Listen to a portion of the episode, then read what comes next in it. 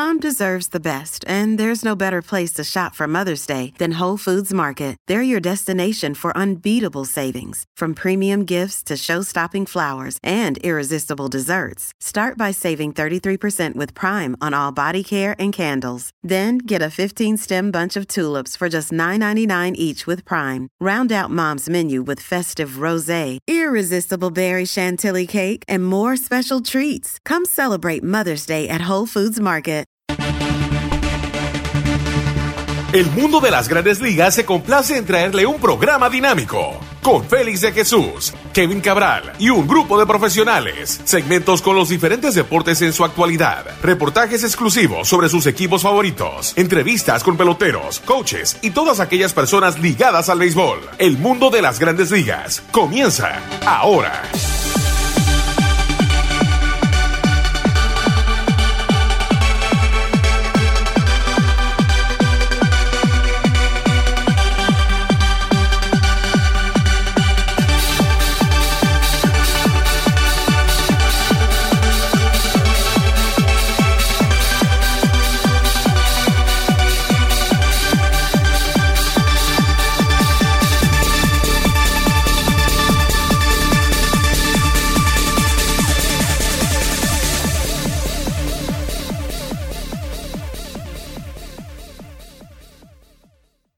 Bienvenidos a otra emisión de su programa El Mundo de las Grandes Ligas por sus portales ml.com y lasmayores.com. Como siempre, la producción de MLBN aquí con ustedes, como siempre, que recabra nosotros Félix de Jesús con todo lo que está pasando en las grandes ligas. Ya comenzamos el mes de septiembre y wow, batallas en lo que se refiere a la posición de comodín, la posición de wild card, está bastante interesante en la Liga Americana, al igual que la Liga Nacional y bueno, lesiones interesantes aquí, eh, bajas sensibles, vamos a decirlo así, para varios equipos, especialmente para los Marlins, que han ganado seis en línea, pero ahora eh, se ven preocupados con dos de sus jugadores fuera, también los padres de San Diego, eh, que de verdad no estaban muy adentro en lo que es la posición de wild card, pero vamos a hablar también de sus lesiones. Otani, Otani no presente eh, en el día de ayer, en lo que es la día de foto del equipo Los Angelinos. Y los Angelinos, de igual manera, tiraron la foto de su equipo. Vamos a hablar de eso también. También lo que es Jason Domínguez con el equipo de los Yankees de Nueva York y su debut la semana pasada frente al equipo de los Astros de Houston. Y hoy también en el Yankee Stadium conecta su tercer cuadrangular eh, de la temporada, al igual que Ronnie Mauricio jugando bien para el equipo de los Mets. Y también eh, el problema que se encuentra eh, uno de los lanzadores del equipo, los Dodgers eh, de Los Ángeles, Julio Urias. Pero para eso y más, vamos a dar la bienvenida a Kevin Cabral. ¿Qué tal, Kevin? Muy buenas, Félix. Mi saludo para ti, claro, para todos los amigos oyentes que cada semana están en contacto con nosotros en el mundo de las grandes ligas. Septiembre, estamos en septiembre, eso quiere decir que es el mes de definición de, vamos a decir que la mayoría de las luchas divisionales, porque hay unas que aunque no están matemáticamente consumadas, parecen ya muy cerca de definirse, inclusive en algunos casos. Podemos decir, por ejemplo, que el número mágico de los Bravos de Atlanta para ganar su división está en 11, igual que el número mágico de los Dodgers, pero asimismo hay otras luchas que están sumamente cerradas, la división oeste de la Liga Americana, en los comodines de ambas ligas sobre todo el de la Liga Nacional, también una serie de equipos involucrados, o sea que eh, la realidad es que parece que vamos a tener un cierre de temporada sumamente interesante, además de jugadores que van a estar persiguiendo metas individuales importantes, hasta dónde va a llegar Ronald Acuña Jr., con esa combinación de cuadrangulares y bases robadas. ¿Será Mookie Betts el primer bateador abridor que conecta cuadrangulares en una temporada? Parece que sí podrá Freddie Freeman llegar a 60 dobles, algo que no ocurre desde 1936, tiene 51 en este momento, y así sucesivamente. O sea que vamos va, va a ser un mes, poco menos de un mes, de béisbol sumamente interesante en muchos aspectos aquí de cara a los playoffs. Eh, bueno, Kevin, quiero comenzar con lo que son dos bajas sensibles para el equipo de los Marlins de Miami. A veces estamos hablando eh, tal vez no este año, pero el mejor lanzador de ellos, Alcántara, al igual que su mejor bateador de poder. Estamos hablando de Jorge Soler, el, cubano. Eh, Kevin, y ahora van a perder por un tiempecito. Y un equipo que está en plena pelea. Esto puede ser, eh, bueno, fuerte estas pérdidas para el equipo y, y significar que se pueden quedar fuera de, de los playoffs. Sí, como tú decías, Félix, seis victorias en forma consecutiva y hay que recordar que los Marlins en un momento inclusive se vieron por debajo de 500, 66 victorias, 67 derrotas y sin embargo se ha metido en una racha que los ha llevado momentáneamente al tercer wildcard de la Liga Nacional con medio juego de ventaja sobre Arizona y Cincinnati. O sea que esto es definitivamente una pésima noticia en un momento eh, donde el equipo está en realidad en una buena racha. Eh, sin embargo, cuando tú pierdes, como tú dices, a Jorge Soler, que es la principal amenaza de esa alineación, 35 cuadrangulares en la temporada, y obviamente los Marlins cambiaron, hicieron un par de movimientos donde cambiaron el esquema de su alineación trayendo a Josh Bell y a Jake Berger, que desde que llegaron ahí, y estamos hablando de que lo que tienen es un mes y días, entre los dos han pegado 15 cuadrangulares, o sea que ya por lo menos hay un poco más de poder en esa alineación. Pero tú perder a, tu principal eh, productor de cuadrangulares en este momento es un golpe fuerte. El problema de Jorge Soler es en un costado, es, un, es el oblicuo derecho eh, esas lesiones tienden a tomar su tiempo para recuperarse y quizás esto le tome el resto de la serie regular, esa es la verdad. Y en el caso de Alcántara ni hablar, cuando tú, cuando tú escuchas que un lanzador tiene un, un tirón en el antebrazo el día 6 de septiembre, lo primero que tú asumes es que él no va a lanzar más. Y ciertamente, como tú dices, Sandy Alcántara no ha estado su mejor temporada, eh, ni siquiera cerca a lo que hizo el año anterior, pero en una recta final, con un equipo buscando desesperadamente una situación, una posición de playoff, no hay duda de que tú quisieras tener a Sandy Alcántara cada cinco días. Y eso no va a ocurrir. Porque los Marlins van a tener que manejarse con los zurdos que han estado tirando muy bien, los dos, Jesús Luzardo y Braxton Garrett, con el jovencito Eury Pérez, Johnny Cueto, que está de regreso en la rotación, aunque no ha sido muy efectivo, y a ver qué consiguen de Edward Cabrera, que lógicamente ya ha estado en grandes ligas, es un lanzador de muchísimo talento, pero sus altas y bajas en esta temporada y sobre todo el tema del descontrol, porque tiene 52 bases por bolas en 77 episodios, provocó que fuera enviado a AAA. O sea que no hay duda que son dos bajas sensibles. De esas bajas que no quiero sonar fatalista, ¿verdad? Pero pueden a veces hasta echar a perder una posible clasificación de un equipo por la importancia de los jugadores involucrados. Bueno, Kevin, cuando miramos, eh, por lo menos aquí en, Nueva York, ahora con eh, lo que ha sido eh, estos jugadores que han subido para los Yankees, el caso de Jason Domingos hasta cierto punto el receptor Austin Wells. Básicamente los Yankees se han ido con un movimiento de juventud. Eh, también reciben la noticia de que Rizzo estará fuera lo que resta de temporada. Josh se lo dejan libre. Eh, básicamente quieren ver lo que tienen en la Liga Menores. Suben a Domínguez, ya saben lo que tienen a Peraza, Pereira, Anthony Volpe. que ven el equipo con la victoria de hoy ha ganado cinco en línea. Sí, derrotaron este fin de semana los Astros de Houston los tres partidos que se jugaron allá en Houston y le acaban de ganar a Detroit el segundo de esta serie. Están a seis y medio y yo, mi pregunta para Kevin Cabral es, ¿cuál sería un número este, a donde estamos la temporada ahora, faltando unos 20, 22 juegos por equipo? Sería algo que uno dice, bueno, primero hay que llegar a este número antes de uno pensar que el equipo puede clasificar. ¿Cómo ve el equipo de los Yankees? Está a seis y medio en estos momentos, eh, jugando 139 partidos, se quedan unos 20 y pico al equipo de los Yankees. Yo creo que los Yankees eh, están logrando eh, una serie de puntos positivos en, esta etapa de la temporada. Se han enrachado con los jóvenes jugando, ¿verdad? Con eh, Everson Pereira, Oswald Peraza, principalmente Jason Domínguez, Austin Wells. O sea, el equipo se está viendo bien con su camada de jugadores jóvenes. Lo otro es que hoy se pusieron por encima de 500, 70 victorias, 69 derrotas. Eso, dentro de lo que los Yankees estaban viviendo, me parece que es buena noticia también. Y se han colocado a juego y medio del cuarto lugar en la división.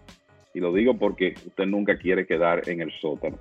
El tema con el comodín es que yo no te diría que es asunto de un número, es que los Yankees tienen que apostar. Vamos a olvidarnos de Tampa Bay, que está encumbrado en ese primer comodín y yo en realidad no veo en este momento la posibilidad de que se queden fuera de la clasificación, mucho menos de que los Yankees los alcancen. Entonces el equipo de los Yankees tiene que apostar a ganar la gran mayoría de los partidos que les restan y a que Seattle, Texas o Toronto se desplome. E, esa es la realidad, eso es lo que tiene que ocurrir. Entonces, es una situación que sigue siendo complicada. Yo no creo que los Yankees como equipo estén pensando en eso en este momento. Si hubieran estado pensando en clasificación, no crean el ambiente para que todos esos prospectos estén en la alineación yo creo que es un asunto de ir tomando día a día. Yo te diría que la mejor oportunidad de los Yankees podría estar con Toronto, ¿verdad? Si ellos pueden por lo menos darle casa a Toronto porque le quedan seis partidos con, contra los Blue Jays en el resto de la serie regular. Pero digamos que puedan alcanzar a Toronto, todavía tendrían a Tampa Bay, Seattle y Texas delante, como vemos las cosas hoy, y quizá Boston. Entonces, esto es un asunto de tomar las cosas día por día y sobre todo no perder de vista que lo principal para mí en lo que resta de la temporada con los Yankees es ellos, ellos poder hacerse una idea muy clara de hasta qué punto pueden contar con este grupo de jugadores jóvenes para 2024. Y yo te diría que Jason Domínguez, que es el más importante de todos, está dando señales de que a pesar de su juventud, de los 20 años, él es un jugador que puede ayudar a los Yankees en 2024.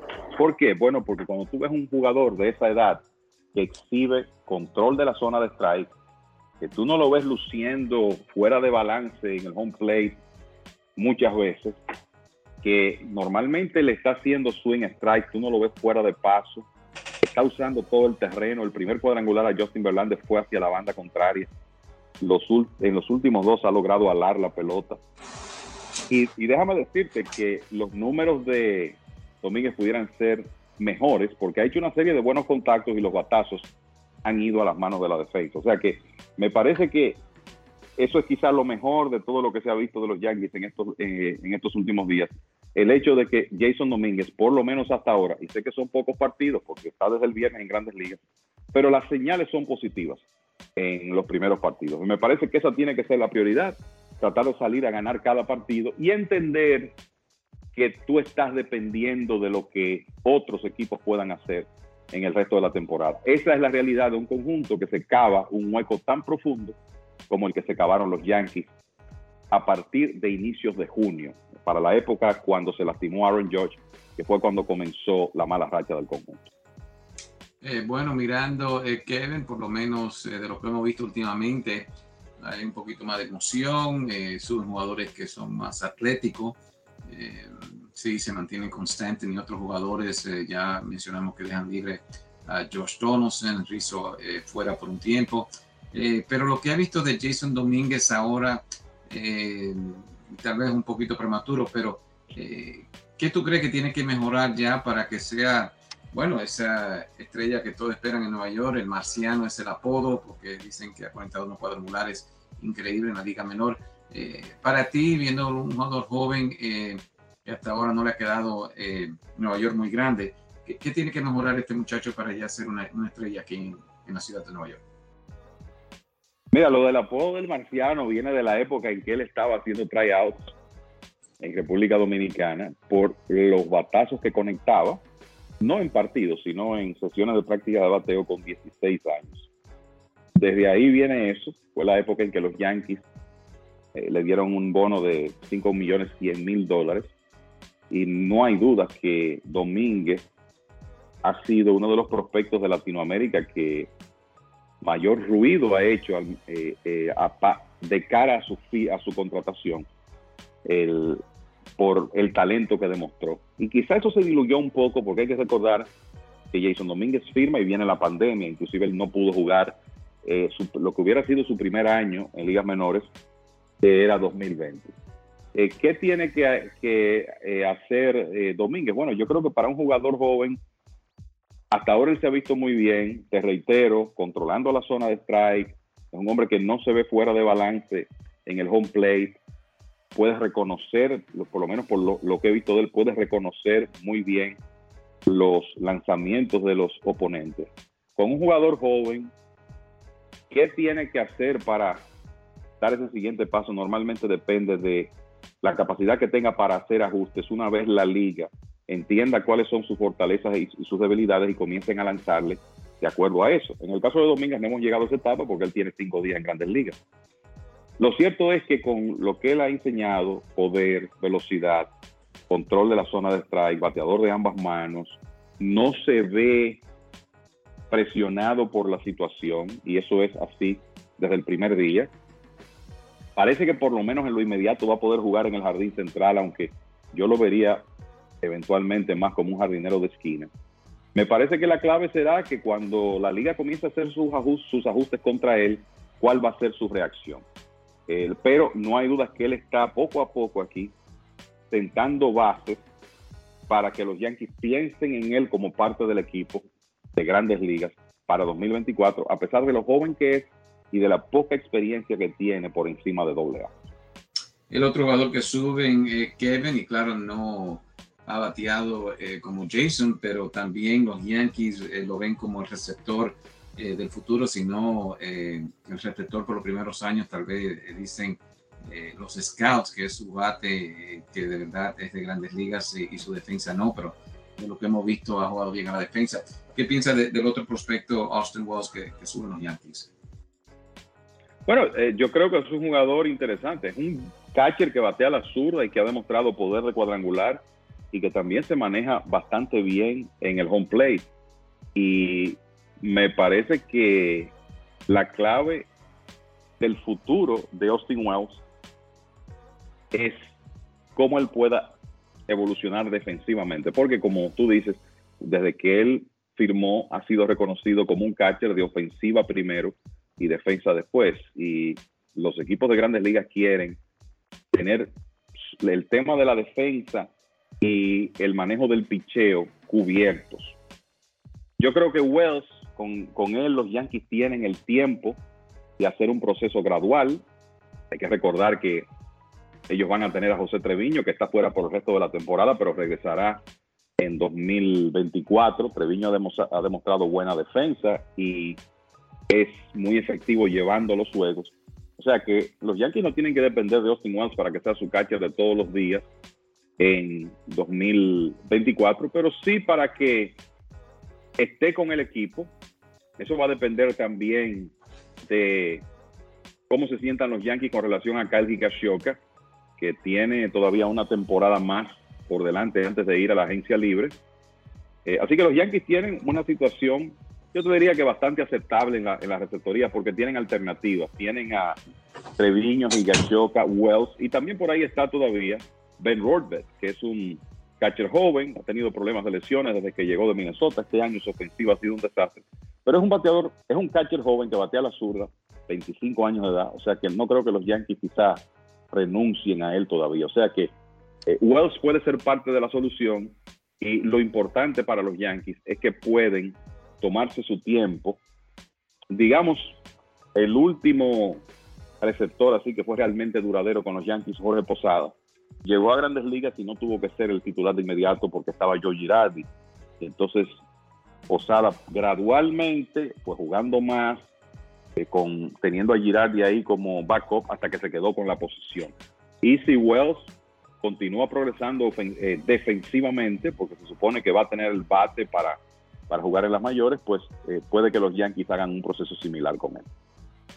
Hablando de receptores, eh, Kevin, eh, se lesiona hoy Gary Sánchez, que básicamente tuvo una buena temporada después de ser adquirido por el equipo de los padres San Diego. va a ser agente libre. Muchos piensan que, que sí puede conseguir trabajo debido a que conectó 19 cuadrangulares este año, pero hoy hay fractura, dijo el, el, manager de los padres cuando recibe un pelotazo en el día de hoy Gary Sánchez y estará fuera para la temporada eh, completa. También tenían a Jim Choi en la Liga Menores, eh, él también con una fractura en el pie. Eh, lo primero, lo de Gary Sánchez y, con la temporada que tuvo, Kevin, limitada con el equipo de los padres, puede conseguir trabajo para el próximo año. Sí, hay que recordar lo complicado que fue el inicio de la temporada de 2023 para, para Gary Sánchez Sánchez estaba en el Clásico Mundial de Béisbol con el equipo dominicano sin contrato. Luego consiguió un acuerdo de liga menor con los gigantes de San Francisco, optó por salirse de ese contrato, se fue a los Mets. Eh, ahí no tuvo una permanencia larga tampoco, solo jugó tres partidos. Y entonces en el equipo de San Diego se presentó una situación con Austin Nola, su catcher titular, el que más ha jugado en los últimos años, que tuvo una conmoción cerebral, eso creó un vacío en, en, la, en la, posición 2 para los padres que no querían depender de el joven receptor Luis Campuzano, únicamente de él, Campuzano con un tremendo talento ofensivo, pero es un, un catcher que todavía se está desarrollando y ahí tuvo su oportunidad Gary Sánchez, que bueno, aunque algunas, algunos de los problemas de los últimos años se pusieron de manifiesto nuevamente el promedio bajo, el porcentaje de envasarse por debajo de 300. Él controló bastante bien los ponches y estuvo sacando la pelota del parque de manera consistente. 19 cuadrangulares en 257 turnos de, de tu catcher, o sea, es una buena producción. Entonces, ¿qué te quiero decir con todo eso? Que me parece que aunque su temporada, pienso que terminó aquí de manera inesperada, Sánchez se posicionó, está mejor posicionado para conseguir un contrato, pensando ya en la temporada de 2024, que en la temporada muerta pasada. Esa es la impresión que tengo. Él, tiene la oportunidad de recuperarse de esta fractura que fue producto de un pelotazo que recibió en el partido de el miércoles en la tarde, una bola rápida de Jeff Hoffman que lo golpeó en la muñeca derecha él tiene la oportunidad de recuperarse y si lo desea jugar béisbol invernal. Sánchez fue firmado en la agencia libre de la Liga Dominicana por los Leones del Escogido, que dicho sea de paso había sido su franquicia original. Entonces, si él entiende que necesita quizá participar aquí para eh, tomar unos turnos ya después de recuperado, puede hacer eso y quizás utilizar una buena actuación en el béisbol de invierno como trampolín, pero creo que ahora él está mejor posicionado para conseguir un contrato que después de la temporada pasada. Eh, y lo de Jim Choi, Kevin, lo vimos con Tampa, un hombre clave, eh, lo cambian, va a liga menores. Eh, ¿Qué es lo que no estoy viendo aquí de Jim Choi? Ya hemos visto sus mejores momentos, o tal vez Choi también puede conseguir trabajo, ya sea en las grandes ligas el próximo año. Mira, eh, yo pienso que sí. Eh, en realidad, Choi es un jugador que hay que decir tuvo sus momentos con Tampa Bay, pero si tú revisas sus números de por vida, es un bateador de 2.36 con un OPS de 768, con cierto poder, pero él tiene una serie de cualidades, es muy bueno a la defensa en la inicial, tiene una combinación bastante interesante de poder y capacidad de negociar bases por bola, lo que y, esa capacidad de, tomar boletos le permite estar en circulación con cierta frecuencia. creo que él va a tener en el resto de su carrera de grandes ligas quizá una situación parecida a la de este año, donde va a estar con múltiples equipos en el tiempo que le queden las mayores, porque el tema es que la cifra tope de cuadrangulares de Jim Choi en grandes ligas es 19 y tú sabes que los equipos buscan de la inicial producción de poder. Y además de eso, problemas de lesiones en los últimos dos años. Ya, y ya estamos hablando de un hombre que en mayo de 2024 cumplirá 33 años. O sea, él puede ser, a mí yo veo a Jim Choi como un jugador, un bate zurdo eh, que pueda ser parte de la banca de un equipo que esté en competencia. Creo que es donde él puede tener un rol. Los padres de San Diego lo adquirieron pensando en eso, pero él no pudo producir, ahora se lastima. O sea que vamos a ver lo que pasa con él en la próxima temporada, pero me luce que él todavía va a tener la oportunidad, por lo menos, de conseguir un contrato con invitación a entrenamientos y quizás algún equipo que se interese en él lo suficiente como para darle un contrato de grandes ligas. Bueno, tenemos que hacer una pausa, pero al regreso eh, vamos entonces a ver los equipos que, eh, bueno, tratan de conseguir esa posición de wild card, como mencionó Kevin al comienzo del programa, eh, bastante caliente lo que es aquí eh, las posiciones de wild card, Toronto, Boston, eh, al igual que los Yankees que se han metido ya, también que explicó lo difícil, eh, pero Cleveland también, bueno, invierte un buen dinero, pero están muy lejos, y también Miami, Arizona y Cincinnati. Vamos a desarrollar esos temas en la segunda parte. Nosotros vamos a tomar una pausa, se lo pedimos a MLBN y ya regresamos con mucho más.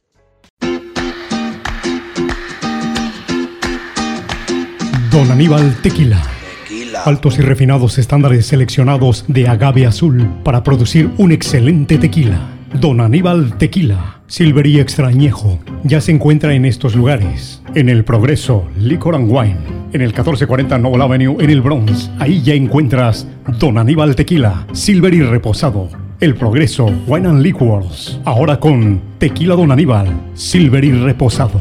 Shoprite Wine and Spirits of Clinton. En el 895 de Paulison Avenue en Clifton, New Jersey. También ya encuentra Don Aníbal Tequila Silver y Extrañejo en New Rochelle, en la Casa de los Tequilas, con la variedad más extensa de tequilas en todo New York. La Casa de los Tequilas en Union Avenue en New Rochelle. Y como ya saben, en West New York, New Jersey, en Hollywood Liquors, 6006 de Park Avenue en West New York, New Jersey. Ahí también se encuentra Don Aníbal Tequila Silver y Extrañejo. Y para usted que vive en el área de Scardell, New York, Don Aníbal Tequila Silver y Extrañejo en Midway Wine and Liquors. Midway Wine and Liquors en el 973 de Central Park Avenue en Scardell, New York. Don Aníbal Tequila, distinción y calidad para quien gusta de un buen tequila.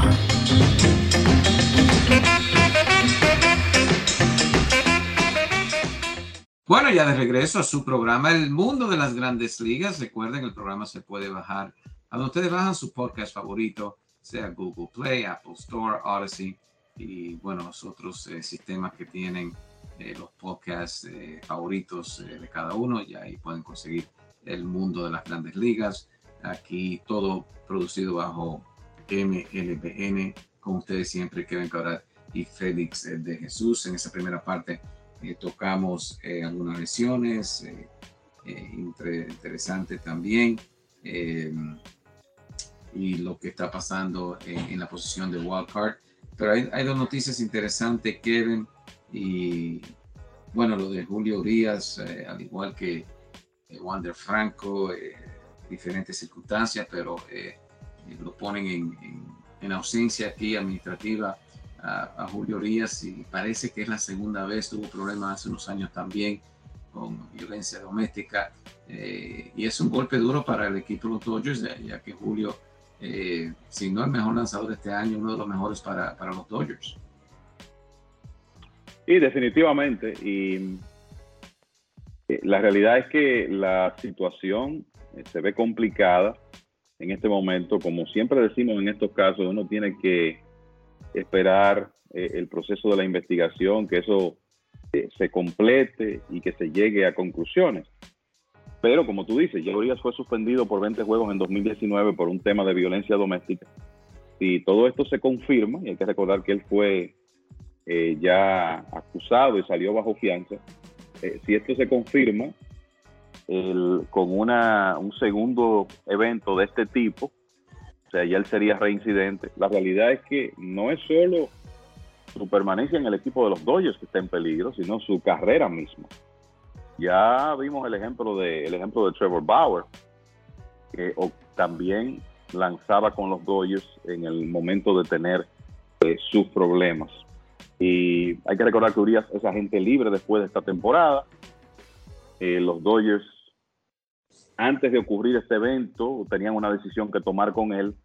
Ahora probablemente ya la decisión esté tomada con, relación a, Julio Urias. Un lanzador talentoso, apenas 26 años. Tenemos tanto tiempo viendo a Urias que olvidamos lo joven que es, 26 años. Y la realidad es que, es que esta situación pone, pone su carrera en peligro. Y los Dodgers se ven en una situación, digamos que no ideal de cara a, los playoffs, porque Urias estaba llamado a ser una parte importante de esa rotación. O sea, los Dodgers adquieren a Lance Lynn conscientes de que Urias y Clayton Kershaw iban a regresar, pensando en una rotación de esos tres lanzadores, Urias, Kershaw, Lynn y Bobby Miller. Porque hay que recordar que Tony Gonsolin está fuera por el resto de la temporada y probablemente por toda la próxima por una cirugía Tommy John. Pero ahora eh, los Yankees, eh, los Dodgers tienen que pensar en Kershaw, Miller, Lynn y cómo ocupar el cuarto puesto en la rotación de cara a los playoffs. Digamos, tienen su división prácticamente asegurada. Aquí el tema de ganar la división oeste de la Liga Nacional no es problema, pero ese picheo abridor no va a estar en una situación ideal en la postemporada porque estamos hablando de que quizá Emmett Sheehan, que es un lanzador que apenas tiene 42 entradas y un tercio lanzadas en grandes ligas, tendrá que hacer algunas aperturas en el mes final. Quizá Ryan Pepio, que lució muy bien en su última presentación. O sea que esto es un evento que definitivamente pone en entredicho el futuro de la carrera de José Urias, de Julio Urias, y también complica la situación de los Dodgers de cara a los playoffs. Mm, bueno, se esperaba ese duelo. Sí, claro, cada equipo tiene que ganar frente a su respectivo equipo en los playoffs, pero eh, Bravos eh, frente a los Dodgers, ya este fin de semana eh, vimos algo de eso y Acuña se destacó. y Mookie Betts lo hace también para el equipo de los Dodgers. Kevin, ¿ha, cambiado de opinión o todavía piensa que Acuña lleva la delantera ahí para ser el MVP de la Liga Nacional? Mira, lo primero es que hay que decir que los Bravos le enviaron un tremendo mensaje a las grandes ligas en esa serie con la forma como ellos dominaron los tres primeros partidos contra los Dodgers, que en cuanto a récord y al talento que ponen en el terreno, probablemente sean el último partido, ganaron tres de manera convincente y lo hicieron, digamos que utilizando estilos diferentes, ¿verdad? El primer partido terminó 8 por 7, lo ganaron con sus bates. El segundo lo ganaron 6 por 3 con una tremenda salida de Max Fried. Y el último, el de los tres que ganaron, lo hicieron en extra inning, un partido cerrado, un duelo de lanzadores. Terminó 4 a 2, definido por un jonrón de tres carreras de Orlando Arcia en el décimo episodio. O sea que fue un mensaje de, en realidad lo que uno ve, y es que ese equipo tiene el material para ganarle a cualquiera. Y hay que decir que Acuña montó un espectáculo en esa serie, pegó cuadrangulares en los tres primeros partidos. El del sábado, un batazo que salió a 121 millas por hora, el más contundente en todo el 2023. Y ese señor hoy en día tiene 32 cuadrangulares, 63 bases robadas, pateando por encima de 330. Pero Mookie Betts no se queda atrás. Betts tuvo un mes de agosto histórico, como también lo tuvo Julio Rodríguez. Por eso fueron seleccionados jugadores del mes en sus circuitos respectivos. En el caso de Betts, hay que decir que tiene mejor OPS que, que Acuña, que parece que va a ser el primer bateador abridor que conecta 40 cuadrangulares, o el primero que conecta 40 cuadrangulares estando en la alineación como abridor está bateando 314. O sea, es una lucha tremendamente interesante. Yo en este momento veo a Acuña todavía con una ligera ventaja por el 30-60. Lo importante que ha sido para los Bravos, que básicamente han tenido la mejor ofensiva del béisbol. El, pero esa es una diferencia que puede eliminarse en septiembre, dependiendo de cuál termine mejor. O sea, yo no creo que ese sea un, esa, es una competencia que está definida para contestar tu respuesta. Sí veo a Cuña con una ligera ventaja.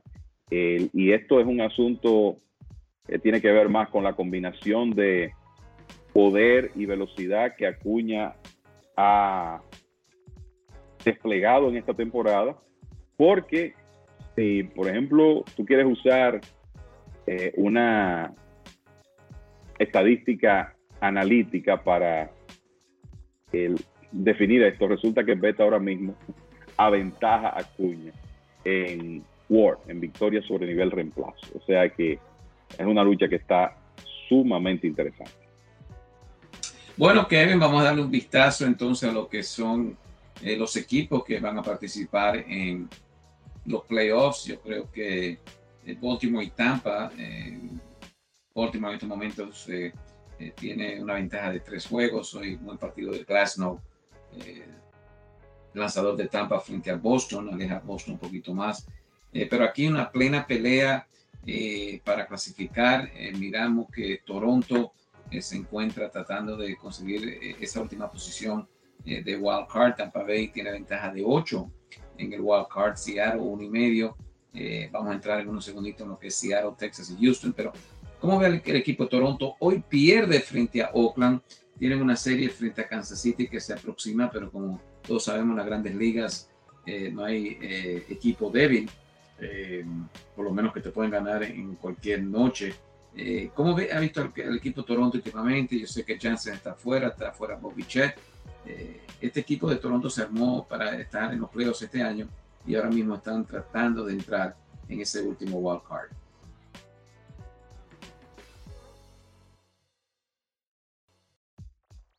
Kevin. Sí, Félix, mira, la realidad es que no es que en este momento el equipo de Toronto está en una racha eh, dominando a la oposición, eh, ni, ni, mucho menos. Están en gran medida aprovechando el descalabro del equipo de Texas, que tiene marca de 4 ganados y 14 perdidos en sus últimos 18 juegos y por eso se ha metido en la lucha por el wild card. Si tú revisas después del mes de inicial de temporada, cuando ellos tuvieron 18 victorias y 10 derrotas. El equipo de Toronto ha sido esencialmente un equipo de 500. Terminaron el, mes eh, inicial con 8 por encima de 500. Después de eso han estado 7 por encima de 500 el resto de la temporada. O sea que es un equipo que en realidad no ha dominado de la manera que se esperaba. Y hay que decir que ahora mismo ellos no están completos. Tienen un par de bajas muy sensibles en su alineación. Bob Bichette y Matt Chapman, que están lastimados. Y ahora agrégale a eso el de Danny Jansen, que también eh, sufrió una fractura eh, hace un par de días. O sea que yo te diría que el equipo de, Toronto ha estado como navegando en las aguas, manteniéndose en la competencia eh, toda la temporada y por lo menos están en posición para, con una racha prolongada o con una buena racha en este mes, meterse en un puesto de clasificación. Lo que ellos podrían aprovechar es el, de nuevo el descenso de los vigilantes de Texas.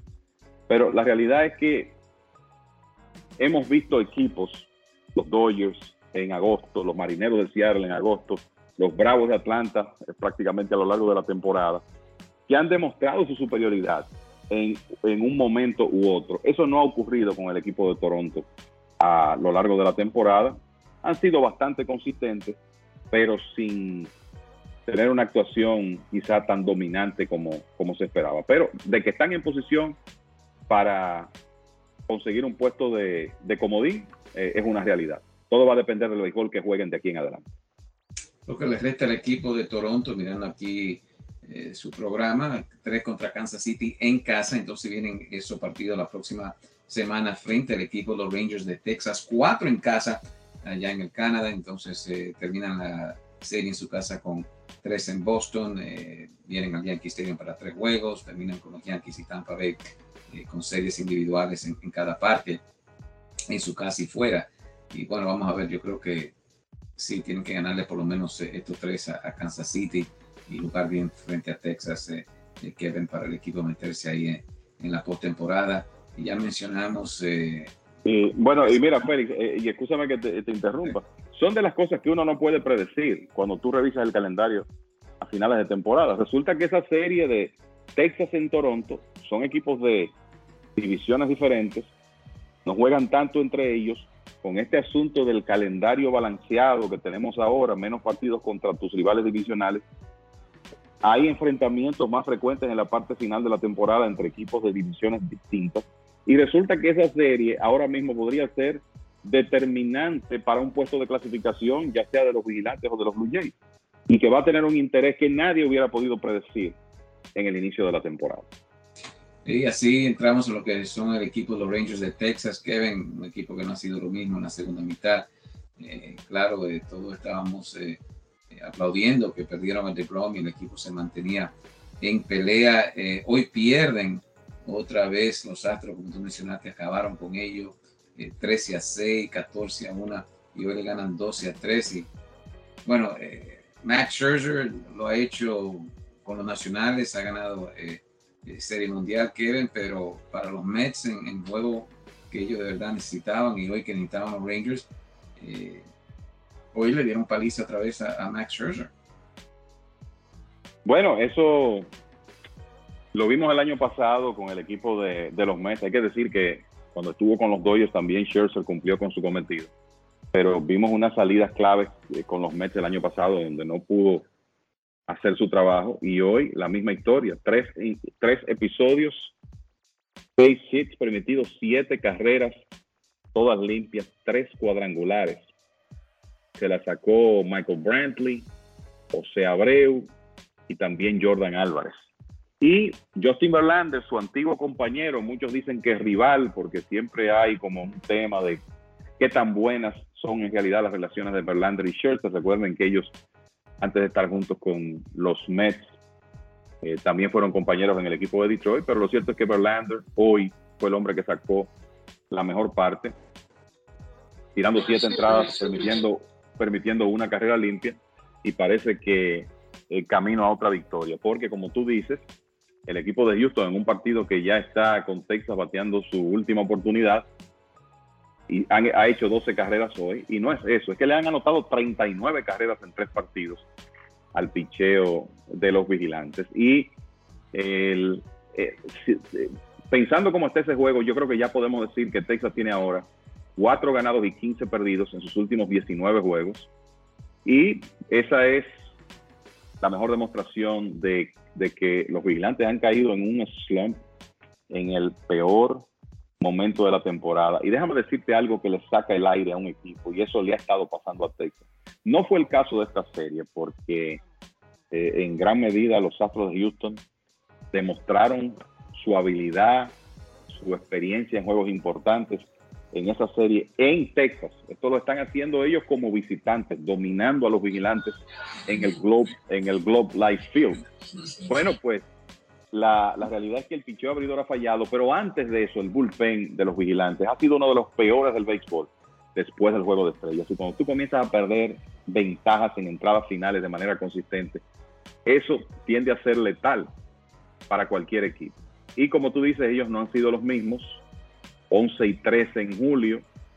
Tuvieron un buen momento en agosto, jugaron 3 por encima de 500, pero de nuevo, si tú revisas los últimos 17 partidos, 4 victorias y 15 derrotas, por eso en este momento están en una situación donde no clasificarían si la temporada terminara hoy. En el caso de hoy, no pudieron aprovechar una derrota de los Blue Jays de Toronto y se mantienen a medio juego de los Blue Jays en la lucha por el tercer comodín. Vamos a ver si el equipo de los vigilantes, que tiene un manager, ¿verdad? Que es una mano de experiencia, una mano segura como Bruce Bochy, si ellos logran superar este mal momento, conseguir una buena racha de victorias y meterse a la postemporada.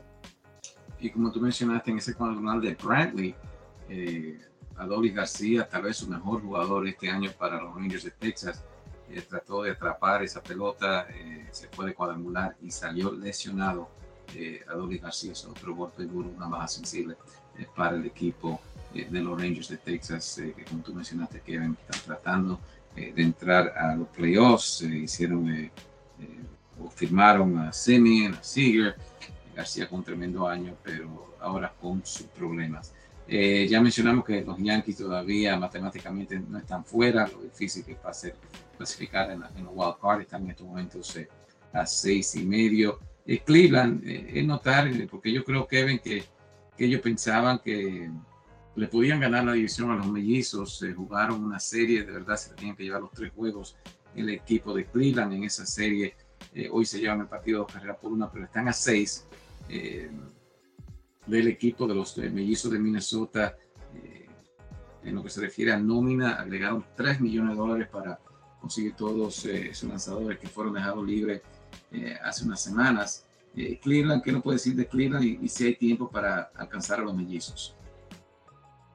Mira, es que lo primero es que Minnesota ha dominado esa división durante casi toda la temporada y fruto de eso, estoy de acuerdo contigo. Ellos, los guardianes, estaban prácticamente obligados a dominar esa serie contra los mellizos para tratar de acercarse. Y ganaron hoy con una gran actuación del novato Gavin Williams, pero habían perdido los dos primeros partidos. Y el resultado es que llegaron con una desventaja de seis juegos, de cinco juegos y salieron peor, porque ahora están a seis. Entonces, yo lo que vislumbro aquí es que el equipo de los Guardianes con la poca experiencia que tiene en su picheo abridor en este momento y todo el crédito para ese grupo de jóvenes, Tanner Bybee, Gavin Williams, Logan Allen, porque se han visto muy bien, pero esas lesiones de Shane Bieber, de Tristan McKenzie, últimamente de Cal Quantrill, que ya está de regreso, creo que le hicieron mucho daño a, a, los guardianes, que hubieran tenido un tremendo poderío en su picheo con esos jóvenes, más los lanzadores de mayor experiencia. Y el, el, mismo problema del año pasado, los Guardianes clasificaron en 2022 siendo el peor equipo ofensivo de todos los clasificados. Y en esta temporada eh, también han tenido el mismo problema, el mismo problema para generar ofensiva. O sea, si tú revisas la liga americana, los guardianes tienen 548, 568 carreras anotadas por mucho la menor cantidad de un equipo que esté en competencia. Entonces, a pesar de que su picheo es bueno, el diferencial de carreras es negativo y, el récord también, porque ellos no han podido batear eh, con la consistencia para, eh, en realidad, darle respaldo a ese cuerpo de lanzadores. Siendo así, yo veo la situación de los guardianes complicada. Me parece que Minnesota va camino a ganar esta división. Eh, bueno, y van a jugar a partir de mañana con los angelinos, hablando de los indios de Cleveland. Y Kevin, los angelinos, bueno, después de hacer esos cambios, tratando de hacer el esfuerzo para que Otani eh, se mantenga con el equipo. es increíble lo que, no sé si lo mencionamos en la primera parte, pero un doble fue el que se tiró la foto, Otani no estaba presente. como que son una cosa cómica, ¿no? Yo esperaban que un Photoshop al, al final iban a agregar Otani, pero o sea, no, no, es bien para un equipo de grandes ligas eh, eh, tener ese día de, foto y, no tener a Otani eh, su mejor jugador. Sí, es un tema que, mira, yo no me adelantaría a, criticar porque uno no sabe todos los detalles, ¿verdad? Porque en primera instancia tú dirías, bueno, pero sí, si es el día de la foto y Shohei Otani no está, vamos a, a posponer esto para otro día porque él tiene que estar. Sabemos que Otani está en un momento donde ha estado consultando médicos, porque ahora no es solo el problema del codo, sino que también se lastimó bateando prácticas de bateo un costado eh, hace un par de días. Y yo estoy seguro que con la, la tecnología que existe hoy en día, utilizando eh, Photoshop o cualquier aplicación similar, ellos lo van a incluir en la foto. Colocaron un doble en su lugar y créeme, que lo harán y no nos vamos a percatar de que Otani no estaba ahí, porque así han avanzado las cosas, pero eh, obviamente eso trascendió cuando los periodistas que, que siguen al equipo de Anaheim se percataron de que eh, se iba a tomar la foto del equipo y que su principal jugador no estaba. al fin de cuentas, lo importante es que cuando la foto se publique, él aparezca y yo estoy seguro que el equipo de Anaheim va a encontrar la manera de que, de que eso ocurra. bueno, algo jocoso ¿no? que pasó eh, esta semana. Bueno, Kevin, eh, mirando la Liga Nacional rapidito aquí, ya hemos mencionado los equipos eh, que buscan eh, clasificar a la postemporada en la Liga Nacional, Dodgers y los Bravos de Atlanta, bueno, van a ganar su división fácil. Pero aquí vemos Milwaukee, los Cachorros en plena pelea por ganar la división, ya Cincinnati un poquito más tarde, más atrás, mirando lo del wild card, Kevin, y teniendo en cuenta Milwaukee y los Cachorros, eh, Filadelfia cómodo también el wild card, pero aquí una tremenda carrera entre Miami, Arizona, que después de tener un mes de agosto pésimo, se ha metido otra vez en la pelea Cincinnati, eh, también al igual que, que San Francisco. Eh, ¿Qué ha visto últimamente que te puede indicar que uno de estos equipos va a tener la, la, delantera ya en el mes de septiembre y poder entonces entrar ahí en lo que es la postemporada? Mira, Félix, me luce que el que piense que puede predecir esa eh, competencia por el, los comodines de la Liga Nacional está mintiendo, porque eh, ha sido eh, un constante sube y baja durante toda la temporada. Y hay seis equipos, que son seis equipos por tres posiciones, ¿verdad? Son seis equipos que están, por lo menos cuatro de ellos están tan cerca que cualquier cosa puede pasar. Miami está en un buen momento.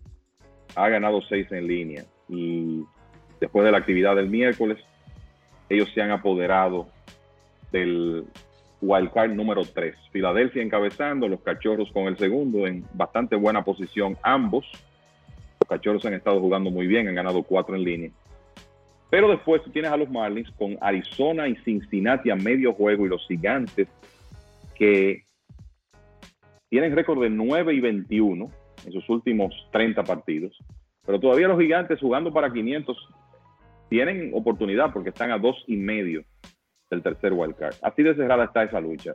Por lo que hablamos con los Marlins, ¿verdad? Perder a Sandy Alcántara, Jorge Soler. Uno diría, bueno, van a tener problemas para mantener esa posición.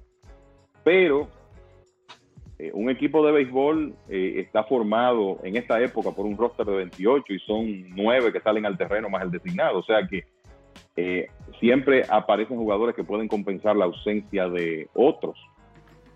La clave de los Marlins será podrá hacer, e, poder hacer eso. Pero yo lo que sí veo en la Liga Nacional es que entre Miami, Arizona, Cincinnati y quizá los gigantes, como que habrá un puesto para uno de esos cuatro. Y son cuatro equipos imperfectos, todos con sus debilidades.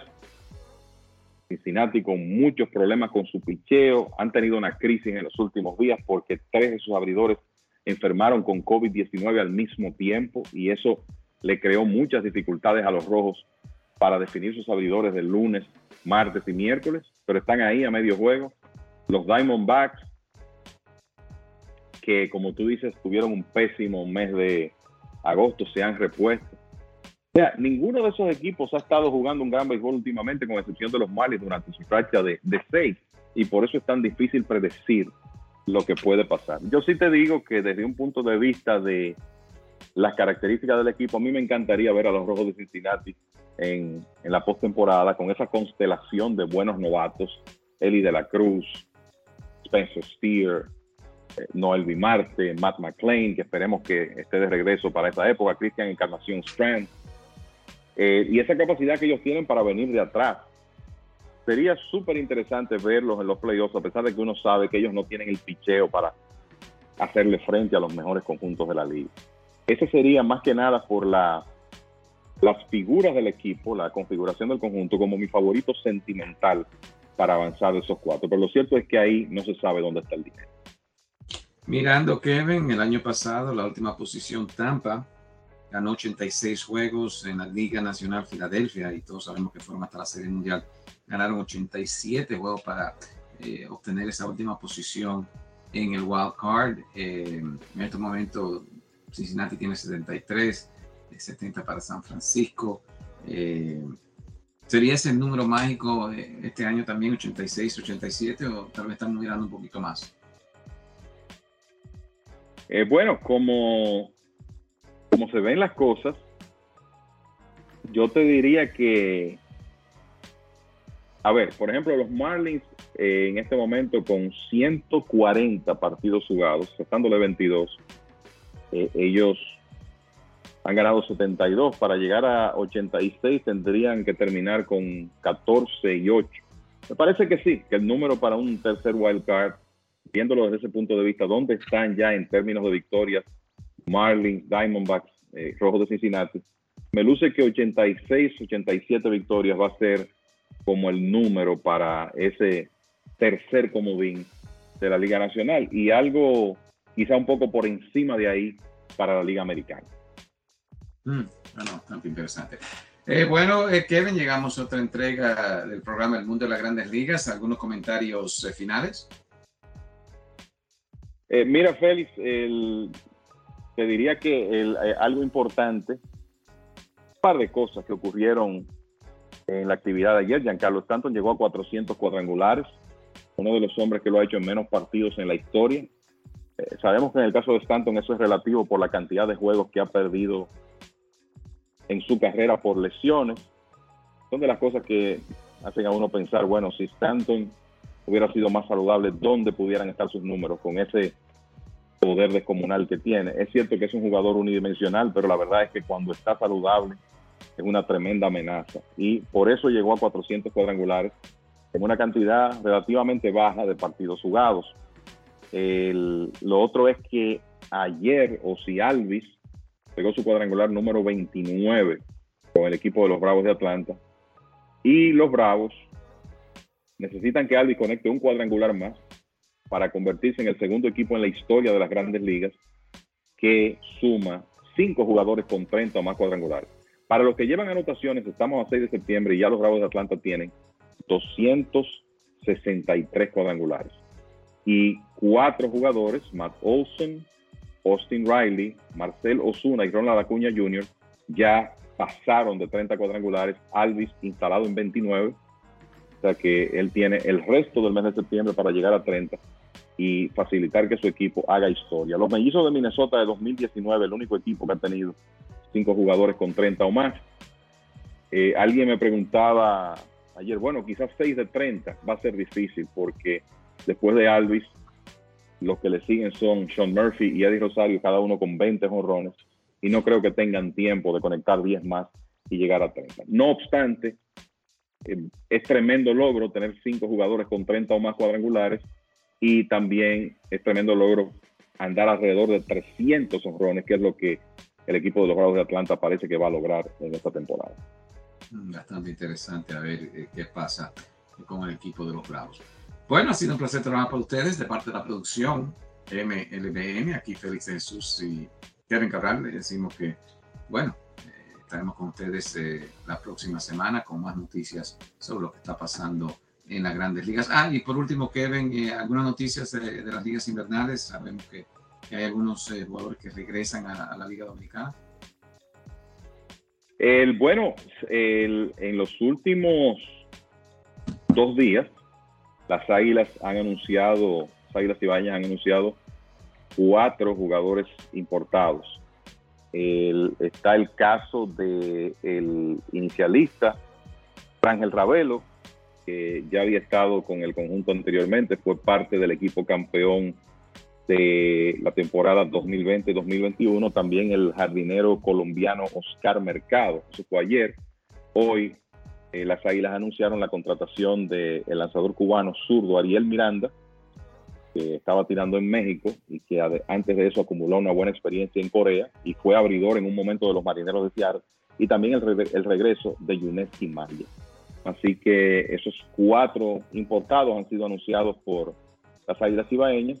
Y comentarte también que el próximo miércoles, día 13 de septiembre, se celebrará el sorteo de novatos de la Liga Dominicana, que es el evento, digamos, más importante de la temporada muerta de la Liga Dominicana de Béisbol. Ahora sí, de parte de Kevin Cabral y Félix Jesús, nosotros estaremos con ustedes la próxima semana.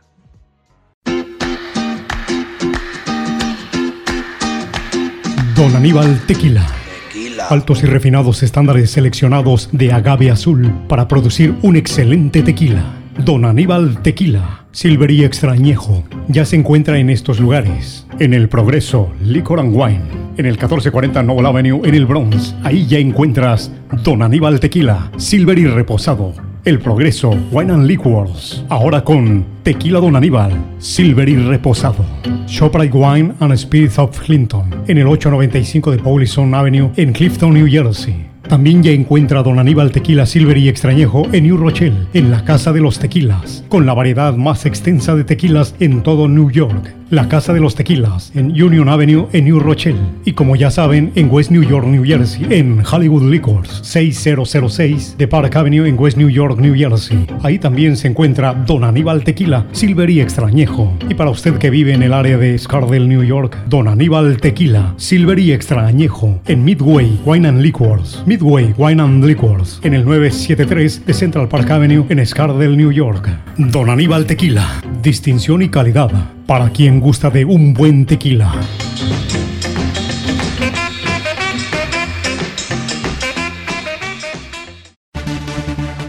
Y esta fue una presentación del mundo de las grandes ligas con Félix de Jesús y Kevin Cabral. Les invitamos para nuestra próxima edición con un programa igual o mejor que este. Muchas gracias por sintonizar El mundo de las grandes ligas.